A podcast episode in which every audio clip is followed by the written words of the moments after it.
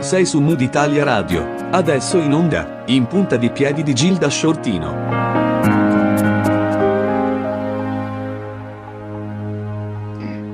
Buongiorno, buongiorno a tutti, qui a In Punta di Piedi su Mood Italia Radio, l'appuntamento settimanale che eh, ci consente di raccontare storie, progetti, iniziative, casi come quello di oggi, di cui eh, vi parlerò e del quale eh, diciamo, eh, andranno più, nel quale andranno più nello specifico gli ospiti eh, che, che, sono qui con me.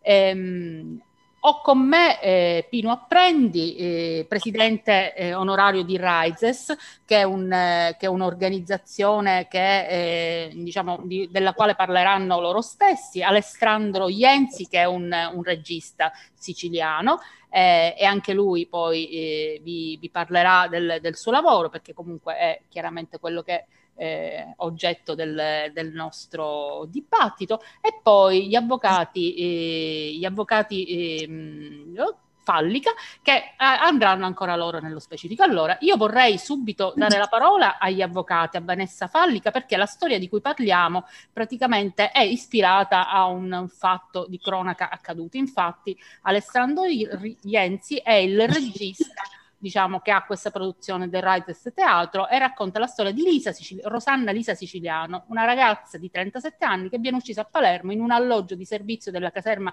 Le Falde dell'Arma di Carabinieri. Se sono inesatta, ditelo tranquillamente perché voi siete gli esperti del caso. Viene uccisa con la pistola d'ordinanza del marito Rinaldo D'Alba, che era appuntato scelto, e poi il marito stesso si suicida e lascia due figlie minori, Noemi e Lucianna orfane eh, che vengono poi cresciute grazie al supporto degli zii materni. Io vorrei che proprio la, l'avvocato Vanessa Fallica introducesse il caso e ci racconta che cosa è successo esattamente perché il caso di Lisa Siciliano, oltre a essere un caso di femminicidio, come purtroppo molti ne abbiamo eh, da diverso tempo a questa parte, è un caso di cui dobbiamo parlare. Allora, intanto buonasera, grazie per questo invito. Eh, io ci tengo a dire che eh, Alessandro Ienzi, oltre ad essere un regista, è un avvocato perché okay. grazie anche a questa sua doppia qualifica è riuscito a fare questo meraviglioso lavoro sul caso siciliano che ha seguito anche da un punto di vista giuridico.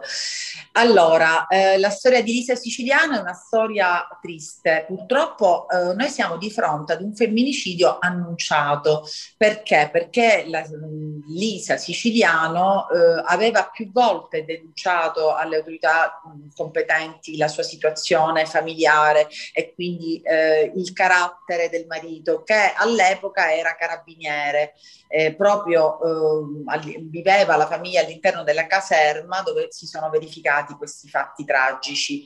Eh, perché eh, parliamo di un femminicidio particolare? Ehm, noi ci occupiamo di questa causa che abbiamo seguito sia in sede penale che in sede civilistica, perché eh, dopo questo evento terribile della morte omicidio-suicidio, perché è morto, ricordiamocelo sempre, anche il marito che prima sparò alla moglie e poi eh, si uccise, eh, dopo questo fatto così terribile, i familiari, in particolare la sorella della vittima, eh, dopo un paio di mesi eh, si è resa conto che in effetti all'interno della caserma eh, molti conoscevano di questa situazione e nessuno, pur sapendo che c'erano questi disagi e questi eh, problemi di natura fam- familiare, eh, sono intervenuti al fine di evitare quello che poi si è verificato. Perché? Perché il signor D'Alba, marito della siciliano, aveva manifestato segni di eh, squilibrio. Non fu mai sottoposto ad un procedimento disciplinare, non, fu, non gli fu mai tolta l'arma. Perché ricordiamoci che la signora siciliana, poveretta, è morta per colpa di, una, di, un, di un colpo di pistola, un'arma che comunque lo Stato ha consegnato a questo signore. Un signore che non è stato aiutato, perché anche lui aveva diritto di essere ascoltato e comunque di eh, cercare di salvare eh, il salvabile eh, da, da, questo fardello di uomo che evidentemente se è arrivato a compiere questo gesto era veramente eh, turbato. E allora eh, noi come legali riteniamo che ci sia una responsabilità delle istituzioni, intanto perché prima della, uh, dell'uccisione la signora Siciliano, pur avendo eh, denunciato più volte, essendosi rivolta addirittura ad un'associazione eh, contro i maltrattamenti, le Onde, che ha sede a Palermo, eh, avendo messo a conoscenza il comandante superiore gerarchico del marito appunto di queste violenze, il quale aveva addirittura in un episodio specifico visto che la signora era, era totalmente eh, lesionata nel viso al punto da invitarla a, eh, ad andare presso l'ospedale. Eh, nulla avevano fatto. Eh, ma non, noi questo non lo sappiamo perché ce lo hanno detto così e basta, noi lo sappiamo perché ce lo dice proprio Lisa Siciliano. Eh, quando ce lo dice Lisa? Ce lo dice quando dopo mesi appunto eh, dalla morte eh, i familiari nella ricerca di quegli elementi che potessero da- aiutare le bimbe nel ricordo della madre hanno trovato il telefonino che era stato sequestrato, quindi che era in uso alla siciliano che praticamente una volta riconsegnato ai familiari e quindi ai legali, eh, eh, ha, ha, rivelato una, eh, una praticamente un verità, audio, cioè che la signora siciliano aveva denunciato eh, questo fatto anche al comandante. Ce lo dice lui, lei con questa registrazione, registrazione dalla quale poi prende spunto il lavoro meraviglioso di, eh, di, Alessandro. di Alessandro. Esattamente. Ora però darei la parola al collega di studio per quanto riguarda eh, l'aspetto più giuridico eh, che è fattuale della vicenda, eh,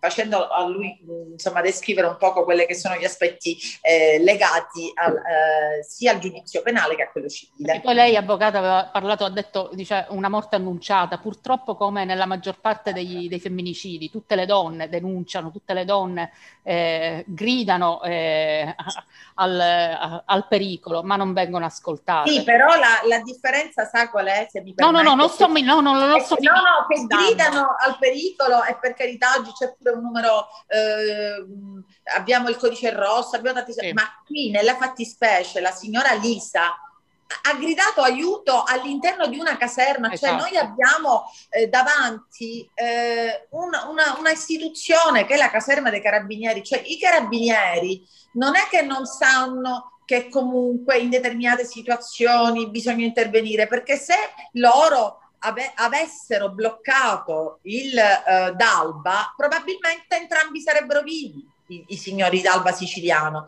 Bastava intanto togliere l'arma, l'arma d'ordinanza, intanto, poi sottoporre lo stesso ad un'attività psicologica, ad un, ad un controllo della sua reazione rispetto ai rapporti con, con la moglie tutte omissioni che purtroppo hanno determinato questo evento. Ma forse perché era un carabiniere, forse perché eh, diciamo non, non, doveva uscire fuori dalla caserma questa, forse questa perché probabilmente eh, tutti a conoscenza, però eh, purtroppo eh, hanno sottovalutato, ma questo non significa no. che non ci siano delle responsabilità. No, assolutamente, assolutamente. Avvocato, l'altro avvocato Fallic, eh, andiamo più nello specifico, comunque affrontiamo un altro aspetto del, della vicenda. Sì, buongiorno a tutti. Eh, riagganciandomi a quello detto poc'anzi, eh, la cosa che sorprende è che la eh, sorella eh, di Lisa Siciliano, la signora Manuela Siciliano, dopo eh, la morte, quindi dopo questo tragico evento, ehm, depositava presso la Procura della Repubblica un esposto, un esposto nel quale eh, indicava quali eh, erano state tutte le omissioni eh, poste in essere eh, dall'arma dei carabinieri, perché effettivamente eh, la signora Lisa Siciliano già aveva denunciato questi maltrattamenti da parte del marito. Ebbene, cosa accade? Che eh, a distanza di otto anni, quindi eh, nel 2012 viene presentato questo esposto, nel 2020, quindi a distanza di 8-9 anni, eh, viene emesso un decreto di archiviazione. Cosa vuol dire? Per prescrizione, per del, reato, per prescrizione del reato. Cioè, eh, effettivamente è stato archiviato questo procedimento, è stato chiuso il caso con la parola prescrizione. Cosa vuol dire ciò? Che già di per sé la parola prescrizione cosa fai vincere? Fai vincere che non c'è stata un'attività, non c'è stata un'attività da parte della Procura della Repubblica, da chi doveva agire. Eh, effettivamente non c'è stato eh, alcunché. Eh, quindi già questa è una delle anomalie, come se effettivamente ci fosse stata un'ulteriore omissione dopo la morte della, della Lisa Siciliano. Quindi ancora una volta una prima omissione avvenuta non eh, levando, non tutelando eh, eh, Siciliano, levando l'arma al marito, insomma, dato che tutti sapevano, perché effettivamente tutti sapevano di questi maltrattamenti. E successivamente eh, non si è voluto, potuto trovare responsabili di queste eh, omissioni. Mm, questo, ecco, dal punto di vista eh, del procedimento penale, diciamo che mm, successivamente poi cosa è successo? Noi avvocati abbiamo instaurato un giudizio mm, in sede civile, in sede civile dove eh, richiedevamo un eh, risarcimento danni all'arma dei carabinieri e eh, allo Stato, quindi ai ministeri, per eh, queste gravissime omissioni eh, perpetrate dalle istituzioni ancora una volta, nel, due, due, mesi fa, nel febbraio del 2021, è stata pubblicata una sentenza che rigettava le nostre domande sempre con la stessa parola, prescrizione. Quindi, ecco, ancora... io vorrei, scusa se ti interrompo, sì. intervenire perché su questa parola c'è molto da dire. È una parola eh, che eh, fa male, fa male certo. a, a dei familiari che già hanno subito eh, la perdita, ma eh, come disse il signor Meli, cognato della signora Siciliano, quindi eh, colui il quale oggi si occupa delle orfane di questi due mh, mm, signori, disse io attraverso questa parola lo Stato vuole fare capire come se Lisa non fosse mai morta, cioè è come se fosse tutto una bolla di sapone. E invece non è così perché noi dobbiamo andare alla ricerca della verità. Il fatto che noi abbiamo ottenuto in sede penale la, la decisione eh, ovviamente eh, legata ad un'archiviazione per prescrizione, purtroppo ha coinvolto anche il giudizio civile, perché è facile schierarsi dietro la parola prescrizione. Esatto. Cioè significa che veramente l'inerzia delle istituzioni è stata sottoscritta con questa parola, nel momento in cui scrivevano prescrizione, era una firma di inerzia totale.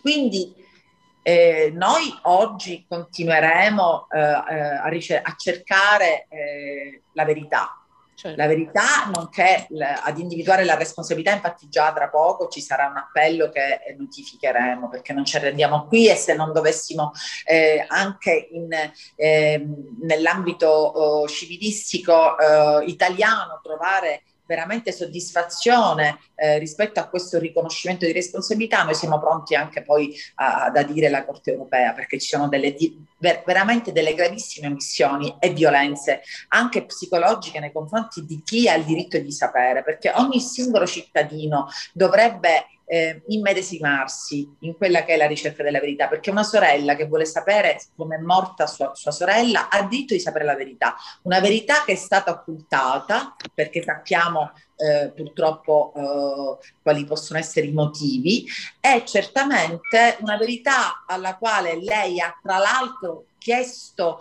eh, mh, ulteriormente risposta attraverso un esposto che ha presentato la, la, la signora Siciliano al CSM appunto per chiedere spiegazioni di questo allungamento dei tempi, noi dobbiamo pensare che le indagini preliminari solitamente durano sei mesi, eh, possono essere eh, prorogate, ma ad un massimo di 18 mesi e per delitti ancora più gravi 24 mesi. Qua ci sono 8 anni un po' tanto, un po' tanto. È come reiterare l'uccisione di, di Lisa e di tutte le donne, è questo che, sì. che poi non si comprende quando eh, il percorso della giustizia. Lei, come dicevate bene, eh, Lisa parla nel, nell'audio, c'è questo audio di 23 minuti, tra l'altro eh, serve anche per diciamo, elaborare un, il lavoro che ha fatto anche Alessandro, presumo, quindi su questo il cortometraggio che io ho visto, il trailer, eh, già tocca e e, non racconta tutto e non è la completezza. Alessandro, come diceva bene l'avvocato Fallica, tu sei avvocato, quindi penso che già questa storia ti abbia colpito sin dall'inizio, sin da, prima di pensare di poterla portare sulle scene. Poi anche come Rises Teatro la, la porti. È un lavoro importante che, che che parte, credo e spero, e, e ne sono sicura comunque, da un, un, un desiderio di raccontare e, e mettere il cuore, diciamo, eh, in questa storia e raccontarla e tra, diciamo, trasmetterla. Io ho conosciuto la storia proprio quando, quando, si è verificata e presso lo studio legale Fallica, presso cui stavo svolgendo la pratica forense, perché gli avvocati sono i miei mentori. E, ehm, e, poi l'ho seguita, più volte ci siamo confrontati su, sulla storia, che poi è una storia che oltre a essere di interesse da un punto di vista giuridico, è anche una storia di grande interesse da un punto di vista umano, certo. Eh, per le dinamiche e poi per la presenza di questa memoria che è stata lasciata da, da Lisa, che ha registrato e soprattutto... Eh, il, la possibilità anche di, di, farne una realizzazione scenica che in origine doveva essere teatrale, che poi ovviamente mhm. a causa della pandemia si è trasformato in un cortometraggio di cui comunque siamo molto felici con Noemi Francesca. E mi è stata prospettata anche dagli avvocati che, conoscendo l'attività di advocacy che sto svolgendo io con, uh, con Raizes, eh, mi hanno anche sottoposto il caso chiedendomi se era possibile anche realizzare, se era, se era una delle possibilità, cioè io l'ho considerata una iniziativa assolutamente di interesse, eh, proprio perché all'interno di questa storia ci sono tantissime prospettive che possiamo osservare. Eh, la prima è che questa donna registra un audio che, in cui si rivolge ad un giudice, ad un giudice immaginario, quindi lei di fatto da un punto di vista eh, umano, ma anche teatrale, da un punto di vista anche creativo, lei sta celebrando un processo un processo in cui descrive tutto ciò che le accade. Lei chiede giustizia. Poi la cosa che è impressionante è che non arriva ad un giudice questa parola, però lei la, la, la rivolge ad un giudice. E quindi a questo punto entra la nostra responsabilità quali cittadini, perché se una persona chiede aiuto e noi non siamo in grado di aiutarla, eh, il problema diventa anche nostro. Per cui il senso del cortometraggio non è, soltanto, non è di puntare il dito contro nessuno, ma è valutare quella che è la nostra coscienza civile, quali non soltanto operatori di diritto, ma quali cittadini e quali esseri umani. Esatto. Eh, mi sono sentito di inserire una domanda finale, che ovviamente nell'audio originale non c'è. Mm. Eh, Lisa alla fine del, del, cortometraggio chiede, ma secondo lei, signor giudice, questo processo come va a finire? Mm. E mi sento anche di voler spiegare questa frase. Eh, perché io l'ho inserita? perché se una donna chiede aiuto in vita e questo, questa richiesta di aiuto viene inevasa, non viene ascoltata, poi chiede aiuto, poi successivamente sono le figlie, i familiari che richiedono un intervento dello Stato, lo Stato non interviene. Eh, ricordiamo che sono due minori che sono cresciute senza, senza i genitori per colpa di questo, di questo evento. Eh, e questo passando anche attraverso gli organi di giustizia, comunque non garantisce almeno il riconoscimento di quello che, che è avvenuto, che fa bene. E allora il senso del cortometraggio, come il senso di questa domanda, è che sia comunque riconosciuto quello che è avvenuto e comunque riconosciuto che se qualcuno chiede aiuto, bisogna dargli aiuto. Quindi le donne devono fare oggi questo sforzo che se si trovano in delle situazioni eh, di manipolazione, di dipendenza emotiva, in questo caso anche di dipendenza economica, che è un altro aspetto dell'ineguaglianza che c'è tra uomini e donne ancora oggi nel nostro paese, in molti casi, devono fare lo sforzo di chiedere aiuto.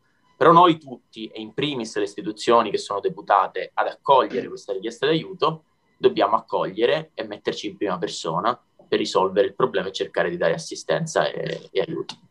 Qualche settimana fa eh, stavo parlando di un altro eh, caso di, di, femminicidio, Rosaria Manduca, eh, di un po' di tempo fa, ehm, e chi l'avvocato che ha seguito il caso diceva proprio, dice, le, quello che bisogna iniziare a capire è che perché succede soprattutto quando le donne vittime di violenza si, si, presentano a un commissariato davanti dei carabinieri, un poliziotto, alla polizia, non vengono credute. Dice quindi partiamo dal, dal, dal concetto che bisogna credere questo, sempre alle donne. Sì. A proposito di questo vorrei corre l'attenzione su una cosa che veramente sempre stamattina sul Repubblica è emersa, ma penso che tutti voi l'avete letta. Mhm. Un prete oggi ha dichiarato, eh, cioè ieri, in questi giorni, eh, ha invitato le donne a non denunciare i fatti di violenza per salvaguardare la famiglia. Io certo. rimango basita, veramente, cioè, perché è un fatto eh, gravissimo che eh, una persona che può avere una certa insomma, eh, accondiscendenza nei confronti di, di, soggetti deboli come le donne che si trovano in situazioni particolari possa proferire queste parole, perché allora veramente siamo fuori dalla normalità penso. Perché la, mor- la morale cattolica che impone eh, di, di, di, salvaguardare il... La famiglia piuttosto che la violenza, certo, alla sì. fine mi sento di dire. Fortunatamente non sono tutti, ma eh, purtroppo sì. Ma i casi di violenza moltissimi si, si consumano all'interno di, di famiglie composte da professionisti per certo. cui la donna ricattata dal punto di vista economico, perché quello è il ricatto che poi porta no, no. alla morte, no, non può dire niente. E quindi questa è una tragedia, qua molti dobbiamo riflettere. Io volevo eh, parlare con, con, Pino, Pino è presidente eh, onorario di Raizes, tra l'altro Pino eh, di giustizia se ne è occupato eh, da sempre, eh, si è occupato del mondo carcerario, quindi eh, dico, ha uno spaccato importante. E poi anche questa avventura con Raizes, che, che comunque è, è molto importante, Pino. Sì, grazie intanto di eh, avermi invitato. Eh, è un tema molto delicato, eh, anche perché eh, diverse, presenta diverse sfaccettature l'argomento, l'argomento femminicidio. Se ti ricordi, ce ne siamo occupati anche con Maria Andaloro, non è in certo. occupato. Eh, eh, diciamo, oh, ci sono diverse iniziative in giro che parlano di, di femminicidio eh, e quindi diciamo di eh, cercare di incoraggiare la donna a denunciare, ma in questo caso specifico eh, dove io non ho competenza giuridica, eh, la donna, la, la, la, siciliana, la signora siciliana aveva già peraltro denunciato. ma eh, diciamo da, da, sempre l'uomo è stato rappresentato come, come l'essere forte, no? e la donna eh, il, il, gradino debole. Eh, mi riferisco anche alle, alle, alle, barzellette che ogni tanto vengono rappresentate in alcuni giornalini dove c'è l'uomo che prende l'uomo con la clava e la donna la prende eh, per i capelli. E quindi la donna sempre sottomessa, la, la donna eh, schiava, la donna che deve subire. Ed è, è appunto dalla, da sempre che la donna è stata sottomessa eh, in epoche completamente differenti. Eh, già anche Alessandro ha citato non secondaria la, il fatto della dipendenza economica, che non è una cosa eh, secondaria. E molte donne, secondo me, eh, proprio nel passato hanno eh, subito, perché la donna è moglie, ma è anche madre, la moglie è figlia, è sorella, quindi questo ruolo del, molteplice della, della donna, della figura della donna, eh, si è trovata sempre nella condizione eh, del, eh, del, denunciare e non denunciare, del dire e del, del non dire. Ma qui, qui, proprio dalle parole degli avvocati, dal, da, dal trailer che abbiamo visto, la situazione è completamente diversa. C'è una grande sete di giustizia, una grande sete di giustizia. Io eh, dicevo prima, eh, non mi sono occupato dell'aspetto giuridico di alcune cose, però essendo stato il fondatore, il presidente, sono di Antigone, Sicilia, mi è capitato spesso di trovarmi di fronte a casi eh, palesi di ingiustizia. Eh, vuoi per i tempi della giustizia, eh, è stato detto anche eh, quali sono eh, i tempi delle indagini preliminari, parliamo addirittura fino a 18 mesi, ma qua siamo non oltre, ma noi diciamo eh, non viene rispettato nulla. Io sono convinto sono convinto, così come eh, tu stessa hai detto, che nel caso specifico non è secondario il fatto che era la moglie di un carabiniere certo. e che vivesse in una caserma. Certo. E che vivesse in una caserma. Qui è, secondo me è il, il nodo centrale è, è della discussione e il coraggio che avete avuto e che ha avuto anche Alessandro nel coordinare questo lavoro e portarlo fuori, io devo dire sinceramente non è un coraggio che riscontro, riscontro spesso, assolutamente. Diciamo, per quieto vivere lo possiamo dire, per quieto vivere ognuno preferisce a volte coprire il tutto con un lenzuolino, magari bianco, in modo che non si sporca per nulla e si presenta meglio, e, e, e quindi mettere a tacere un po' oh, gli animi. E, però in persone, nelle persone come noi, io mi permetto di eh, parlare al plurale, eh, diciamo, non avendo questa disponibilità del, del lenzuolino bianco, ma abbiamo invece altre idee, altre, altri, altri sentimenti, posso dirlo. E c'è un grido interno di, di sete di giustizia e io mi immagino da, dalla risposta che c'è stata anche sulla stampa in questi giorni, sinceramente una cosa che non è facile. Gilda è giornalista e sa bene quanto eh, è complicato sì. eh, eh far uscire la notizia in questi termini. Dalla risposta che è venuta, in questo caso mi pare che ci sia abbastanza attenzione. Io eh, sono diventato, per volere del, appunto di Alessandro e degli altri soci dell'associazione del presidente del teatro, del presidente onorario del teatro Raises, perché mi sono incontrato subito con loro, con Alessandro e con i ragazzi che sono veramente ragazzi straordinari. Perché i temi che sono stati toccati, soprattutto in questo anno eh, 2020, sono stati tutti temi sui diritti umani, e, e dal bullismo, l'ambiente, eh, differenza di genere, la donna. Ecco, questa eh, della, della, signora Siciliano credo che sia eh, una, la, la, più bella in assoluto, eh, la più bella rappresentazione, ma la storia è, è troppo vera per non essere per, per non essere raccontata.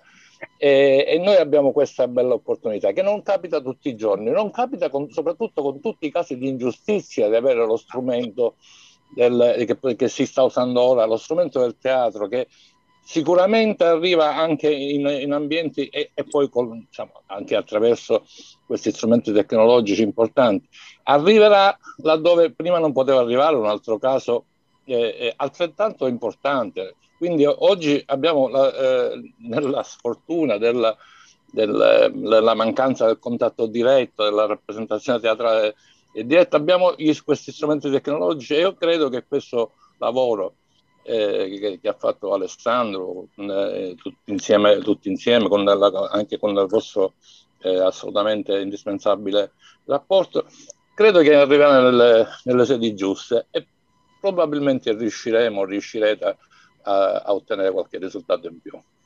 No, ma infatti dici cose giustissime. Tra l'altro, eh, Alessandro, tu sei direttore di Human Freedom 21, che è un programma internazionale di tutela dei diritti che attraverso le arti diciamo, eh, danno voce a, a diciamo, storie eh, e percorsi di questo genere. E anche questa produzione diciamo, eh, dà un ruolo e una responsabilità giusta e diversa alla pubblica difesa delle vittime, giusto?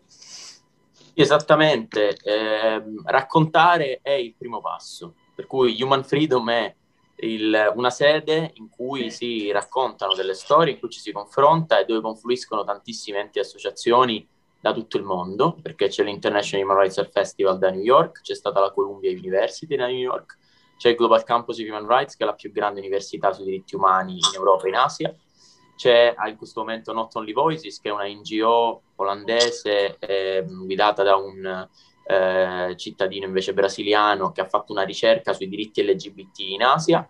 C'è Avantgarde Lawyers, che invece è un'altra NGO legale di avvocati che offrono assistenza gratuita agli artisti privati e diritti civili e che, con cui faremo un lavoro molto importante a maggio. Uh-huh. E poi è bello perché è il luogo appunto in cui si incontrano diverse istanze, cioè anche questa stessa eh, incontro che stiamo avendo noi oggi pomeriggio mette insieme diverse professionalità, come quelle dello studio legale Fallica, eh, come quella di Pino Apprendi, come la nostra, e oggi io sono in rappresentanza di tante persone, perché nel progetto di Raizes e nel progetto di One Freedom lavorano tante persone.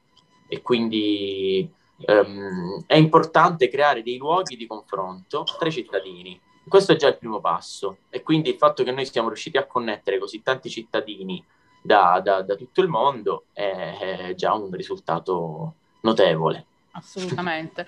Io quando poi eh, diciamo sento, leggo e so di queste storie, penso anche che non tutti gli avvocati prenderebbero in carico allora, storie di questo a genere. Pro- a proposito di quello che ha detto poco fa Pino Apprendi, eh, intanto lo ringrazio perché ha manifestato comunque una sorta di stima per questo coraggio che noi eh, abbiamo e continueremo ad avere per la difesa dei, dei diritti delle orfane di Lisa. Però ci tengo a dire una cosa, da che cosa è nata l'idea del lavoro di Alessandro?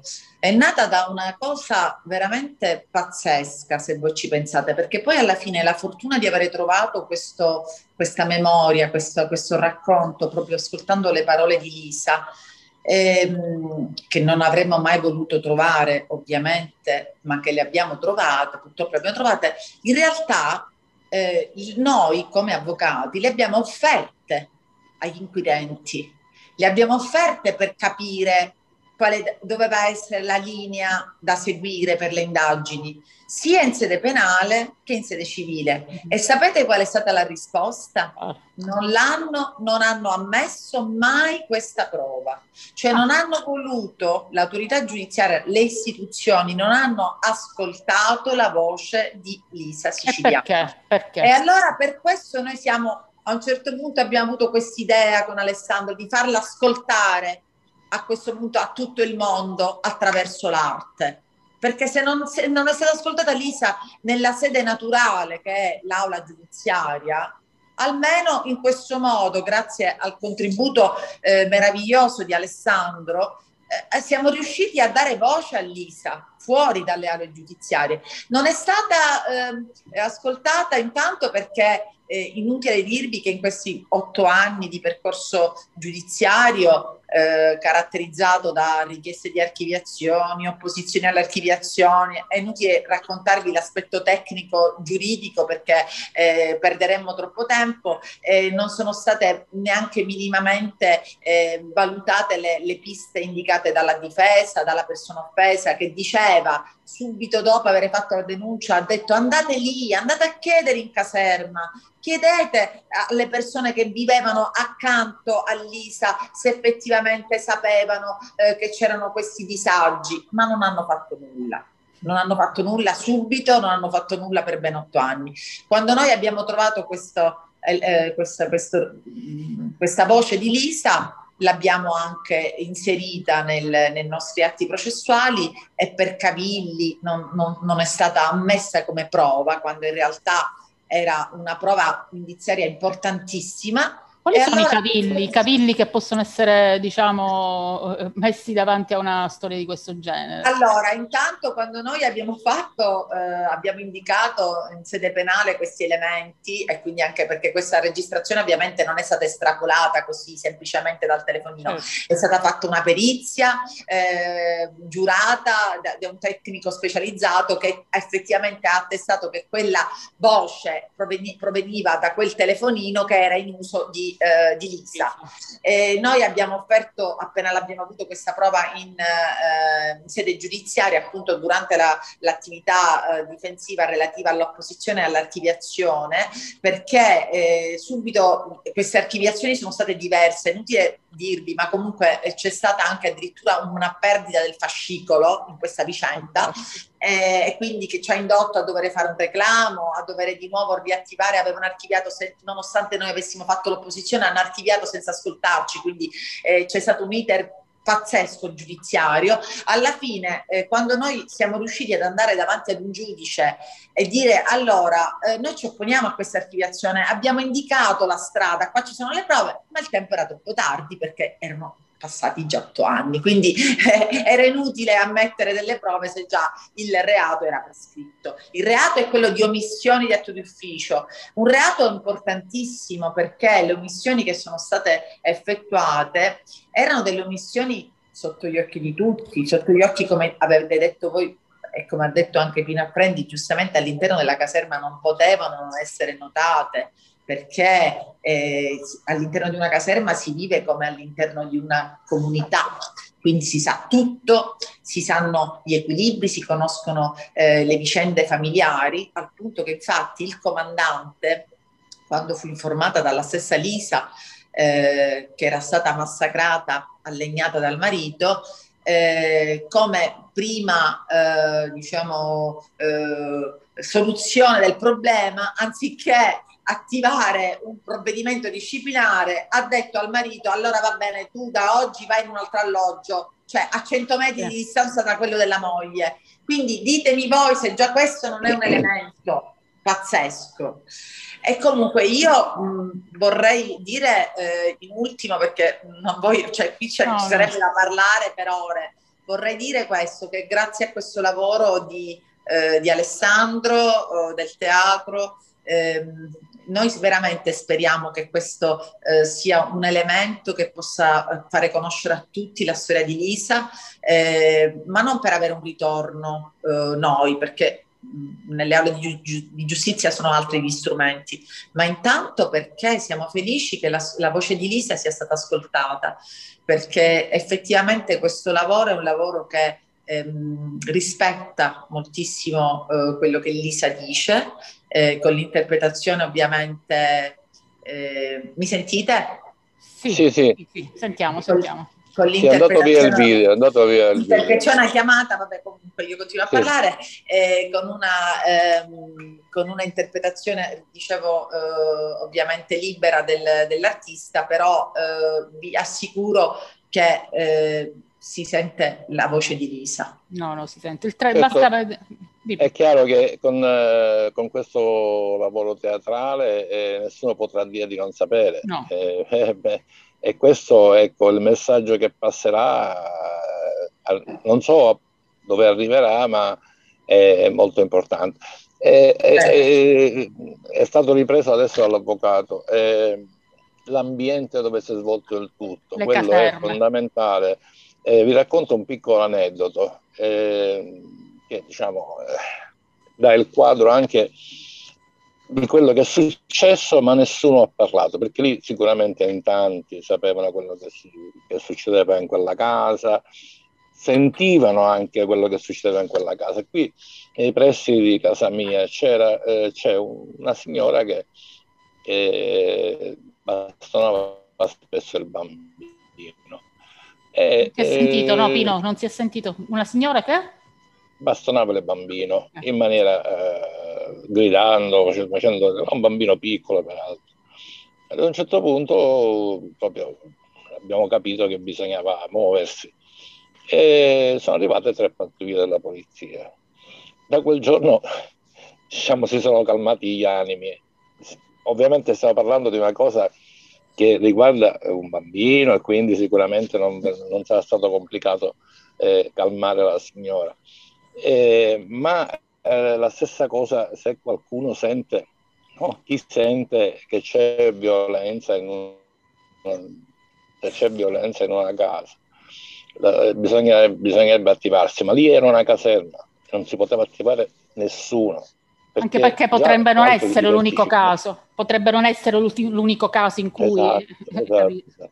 Sì, eh, figurarsi, gli alloggi di servizio ci sono da tutte le parti, quindi peraltro i vertici erano stati anche avvisati, quindi ci sono gravissime responsabilità e io mi auguro veramente che eh, questo lavoro che è stato realizzato possa eh, smuovere la coscienza di qualcuno, ma non solo la coscienza. Eh, chi, chi, chi, deve intendere. Sì, tra l'altro io volevo spendere qualche parola eh, riguardo le orfane, le figlie. Eh, che non hanno eh, ottenuto ancora risarcimento, mi sembra. No, hanno ottenuto risarcimento. Eh, devo dire che solo oggi lo Stato ha riconosciuto una somma, insomma, 300 euro al mese eh, per ogni figlia. No, solo alla piccola. Solo alla piccola, sì. Quanto? Quanto? 600 euro. 600 euro come fondo eh, previsto come per fondo. le vittime dei reati, dei crimini domestici.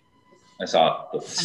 Eh, senza considerare tra l'altro che eh, la zia Manuela Siciliana assieme al marito, eh, il signor Meli, ecco, eh, si sono presi carico di queste bambine sin eh. dall'inizio, eh, le hanno inserite nella loro famiglia come era giusto oh, fare eh, e comunque hanno affrontato tutta una serie di spese, di oneri per ben otto anni. Per ben otto anni eh, e quasi, oggi, nove. quasi nove veramente.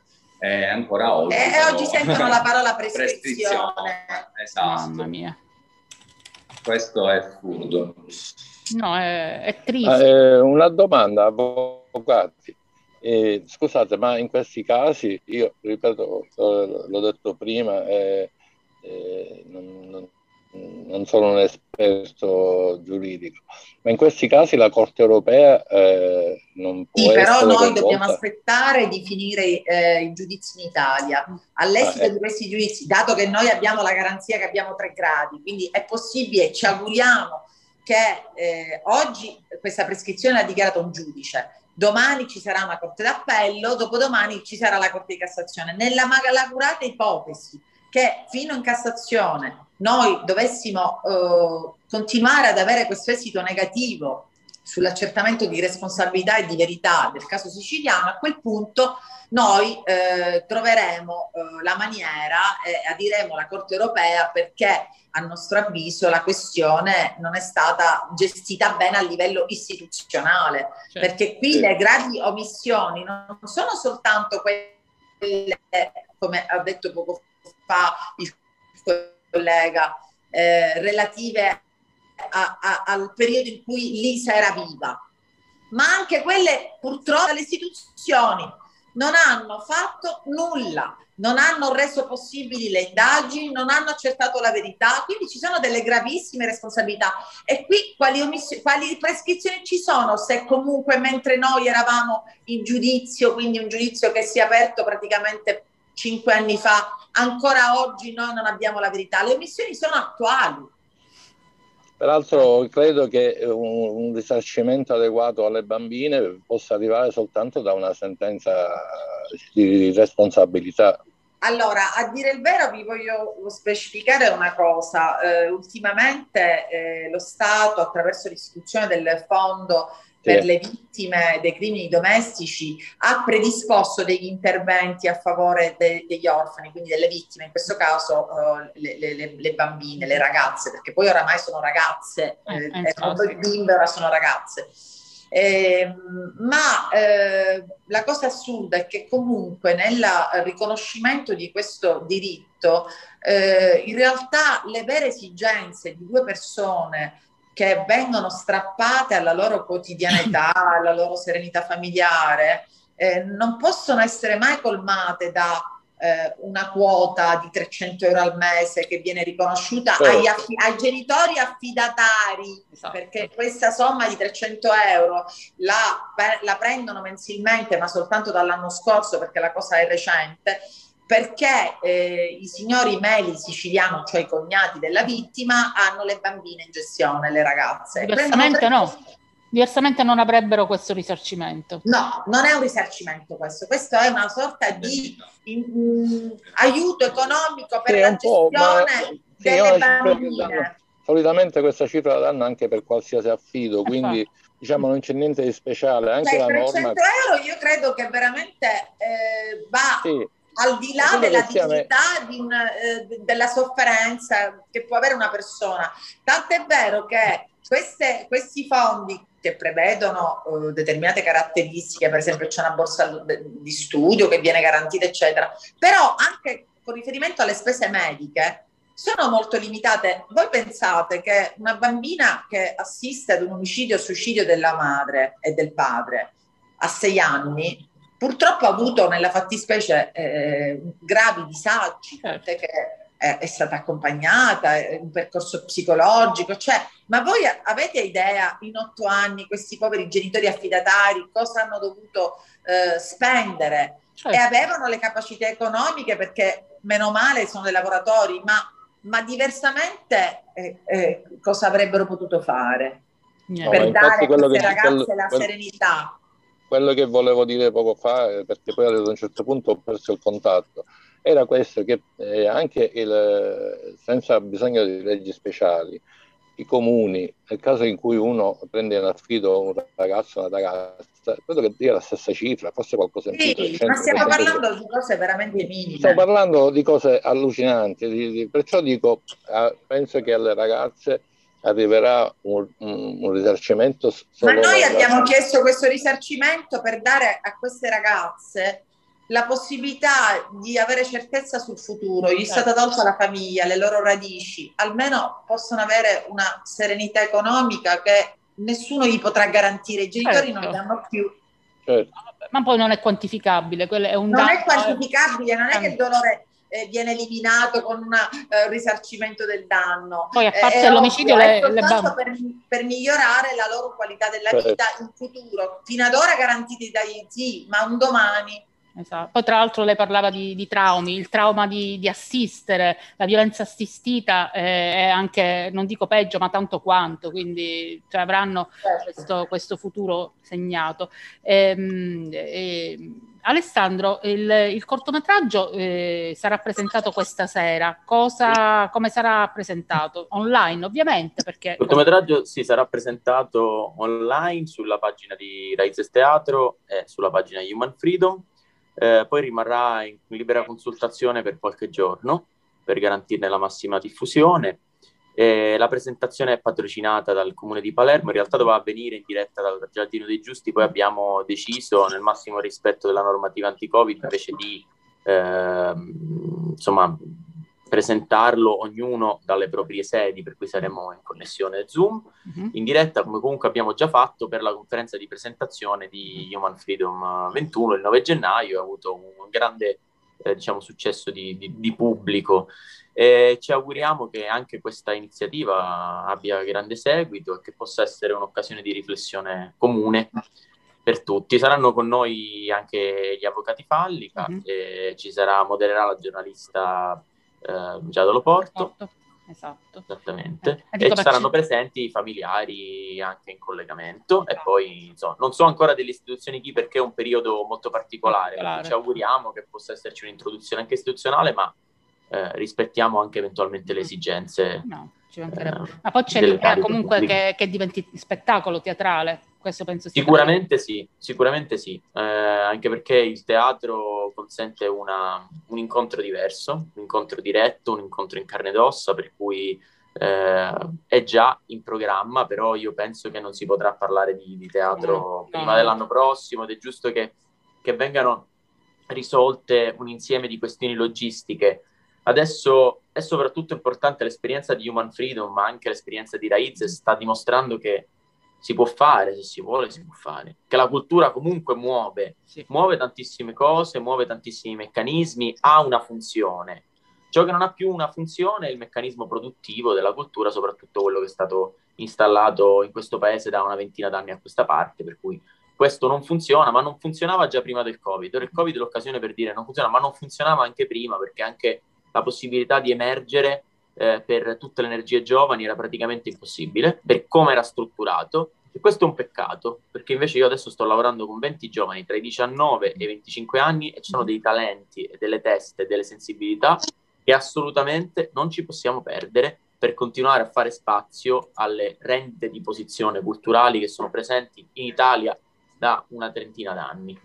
Tra l'altro tu eh, sei giovane eh, e quindi dico, è un po' il vostro riscatto in un certo senso, il web, la rete, cioè è, è più, appartiene più alla vostra generazione che a quella diciamo mia o di, di, altri. Quindi state dimostrando realmente che poi ci può essere una produzione ricca, interessante e che parli di diritti.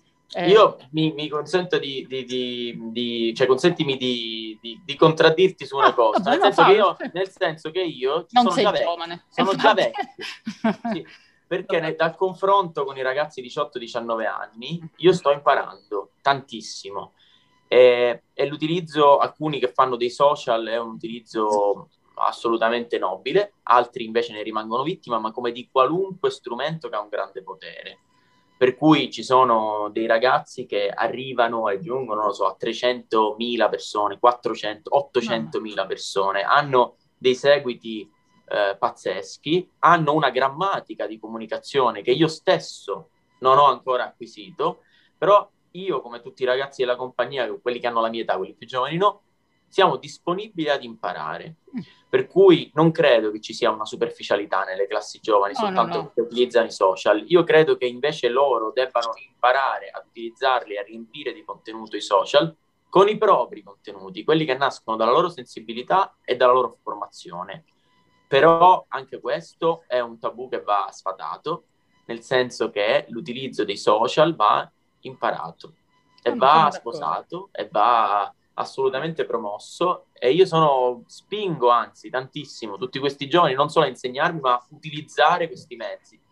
Per cui questo è un altro, un altro punto che dovremmo toccare perché eh, se no le, le energie implodono perché io non posso imporre la mia grammatica a uno che è nato dopo di me, perché io ho preso il primo cellulare a 16 anni, loro ci sono nati, io ho avuto Facebook a 22 anni, per loro esisteva già, per cui il loro modo di pensare è diverso e va accolto, va spinto, va seminato in questa direzione. Ma infatti è un, un'interazione, uno scambio, eh, come dici tu, bene, sono d'accordissimo. Comunque volevo dire eh, la cultura via web secondo me è veramente una cosa meravigliosa perché dà, non perché siamo in un periodo di covid ma perché dà la possibilità di raggiungere veramente tante persone certo. eh, ed è uno strumento efficacissimo eh, oggi ancora più di prima eh, però è uno strumento che eh, se è saputo utilizzare bene come certo. dice Alessandro eh, arriva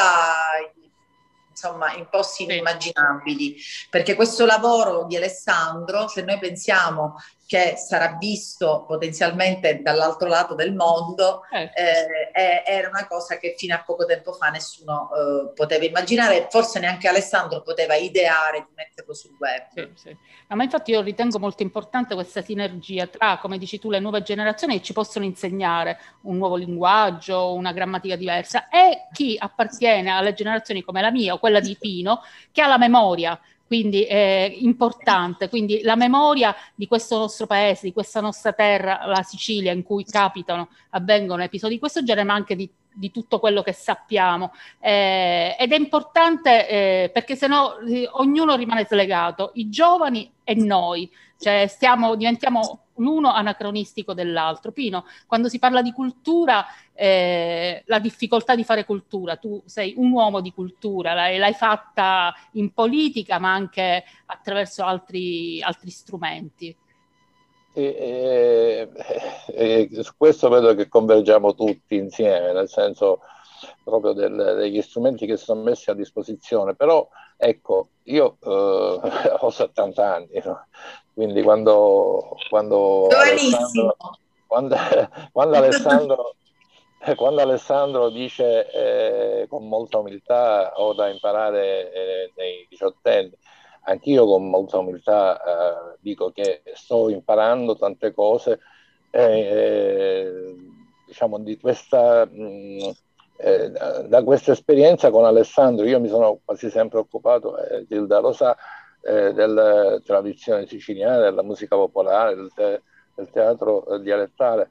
E questo approccio con, eh, con eh, il teatro dei, dei diritti mi sta veramente, mi ha, mi ha dato grandi energie, mi, ha fatto mettere in discussione anche, mi ha costretto anche eh, a, dire, a, documentarmi, a studiare su alcune cose eh, e poi mi, mi, ho dovuto modernizzarmi imparando a usare gli strumenti tecnologici, che altrimenti rimanevo completamente sì. fuori.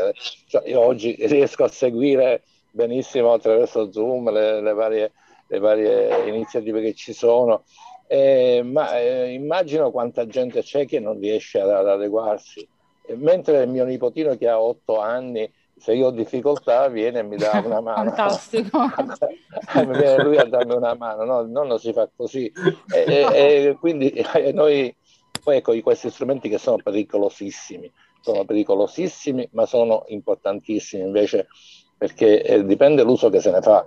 Noi abbiamo, abbiamo vissuto l'esperienza con Alessandro di una bambina eh, che, ahimè, si è impiccata proprio accanto al giardino dei giusti, ah, no? Sì, sì. Eh, diciamo una bambina che seguendo questa cosa del TikTok eh, ha seguito un brutto esempio e ci ha perso la vita. E, e, ecco una piccola riflessione, eh, dobbiamo essere anche noi veicolo per cercare eh, che questi strumenti vengano usati in una certa maniera. Perché? Eh, tornando in questa stradina dello, dello schiavuzzo, della, della calza, no? dove è successo questa, questo fatto di questa bambina. Sono rimasto eh, senza parole quando ho visto disegnato il, il viso della bambina con la scritta regina del TikTok. Eh, credo che non, non, il messaggio non è positivo, no? un messaggio del genere non è positivo. Quindi anche noi abbiamo questo compito e il teatro sicuramente e la cultura sono mezzi per poter aiutare eh, a, a utilizzare diversamente anche questi strumenti così importanti sicuramente.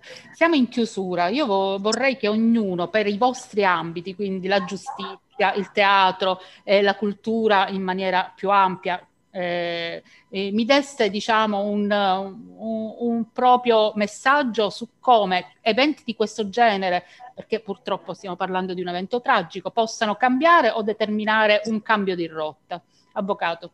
Avvocato. Allora, io ritengo che purtroppo questi eventi ultimamente eh, si verificano all'ordine del giorno e quindi c'è poco da dire. Eh, al contrario di quello che dice il prete eh, che si, si, sente di dover tutelare la famiglia, io invece ritengo che le donne debbano gridare aiuto perché comunque ci sono situazioni in cui l'aiuto arriva e le donne si salvano. Eh, quindi eh, questo è giusto che si sappia. Eh, penso che fatti del genere eh, eh, debbano cessare, ma purtroppo la mentalità, come diceva eh, prima, eh, prima Pino Apprendi, eh, di tipo maschilista, eh, proietta l'immagine della donna sempre con un eh, substrato diciamo, di inferiorità e quindi questi episodi si verificano forse perché non c'è la forza della reazione, forse perché c'è il condizionamento economico, forse perché a volte c'è anche il condizionamento legato alla, alla voglia di eh, tenere legato alla famiglia, ai figli. Però ehm, io penso che questi fatti ci devono fare riflettere e sicuramente grazie al lavoro di Alessandro questo messaggio arriverà a, a, ad un ampio raggio di persone affinché non si possano più verificare e credo anche che a parte l'indifferenza che non ci deve più appartenere, dobbiamo arrabbiarci tutti quando succede, prendendo in carico e facendo nostro no? di questo genere, anche se sono lontani miglia miglia. Cioè una... Noi siamo armati, armati non di pistola ma di coraggio. Esattamente. Pino. ma io credo che eh, noi do- abbiamo il dovere di investire nella formazione, nella formazione che passa ovviamente eh, dalla scuola, passa dalla, dal teatro alla cultura. E, e la bellezza e la cultura eh, forse ci salveranno. Assolutamente, speriamo vero e crediamoci, dobbiamo lavorare per questo. Alessandro. Ma io penso che il teatro come la cultura, ma soprattutto il teatro con la, insomma, con la messa in scena, quindi con la realizzazione in uno spazio di livello deve rendere... Deve rendere... Alessandro, io non sento più. Io sì, eh, ci sei? Sì. Ci siamo? Sì, ah. dico il teatro come la cultura devono rendere accettabile l'inaccettabile, sostenibile quello che non è sostenibile, per cui il peso di questi avvenimenti è veramente insostenibile. Io ogni volta che, lo, che ci ripenso, che lo sento, lo considero umanamente insostenibile per le dinamiche e per quelle che sono state le conseguenze però la rielaborazione attraverso il teatro ce lo rende meno amaro e lo rende una forma di memoria, di memoria collettiva che dobbiamo tenere a mente e, e che serve certamente a costruire una realtà migliore, una realtà diversa rispetto a quella che si è consumata. Grazie anche a te, io ringrazio, siamo in chiusura, ringrazio gli ospiti, gli avvocati Falli, Capino Apprendi, Alessandro Ienzi per questo bel momento di, di dialogo, di confronto su, anche se su un, su un episodio, una storia tragica, ma proprio su, su, cosa dobbiamo fare e sulla speranza di andare verso una strada migliore per tutti. Eh, vi ringrazio nuovamente, eh, vi ricordo che andiamo su mooditaliaradio.it dove trovate dove si, si, può sentire la puntata, si può risentire, c'è il podcast, pagina Facebook sulla quale vi invito a mettere like in modo tale che possiamo crescere, diventare una comunità eh, realmente comunità che possa crescere attraverso l'esperienza e l'umanità di tutti. Di nuovo grazie. A... Grazie. Grazie a te. Grazie a, te. Grazie, grazie a tutti voi, grazie. Piacere di avervi incontrato. Sei su Mood Italia Radio. Hai ascoltato In punta di piedi di Gilda Shortino.